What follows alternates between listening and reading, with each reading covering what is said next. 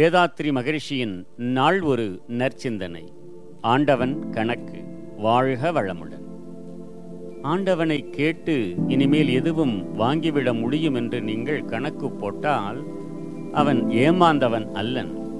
நீங்கள் செய்துவிட்டு கணக்கு பார்த்து எனக்கு இவ்வளவு கூலி கொடுக்க வேண்டும் என்று கேட்டாலும் கூட கணக்கு சரியாக வராது.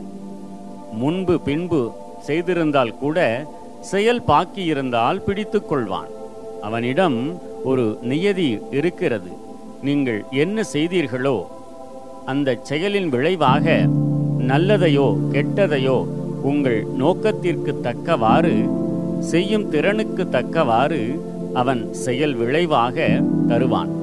நீங்கள் நல்ல நோக்கத்தோடு நல்ல முறையில் செய்தால் செய்த செயலின் விளைவு எல்லாம் நல்ல விளைவாகவே இருக்கும். அதுதான் அவன் கொடுக்கக்கூடிய வரம் என்று எடுத்துக்கொள்ள வேண்டும்.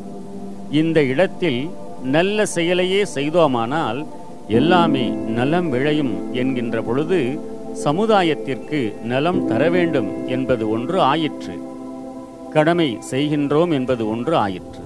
இரண்டாவதாக நல்லதையே ஒவ்வொரு செயலிலும் செய்து கொண்டே வந்தால் இறைவனுடைய ஆற்றலை நாம் காணக்கூடிய அளவுக்கு ஒரு விழிப்பு நிலை வந்து விடுகிறது.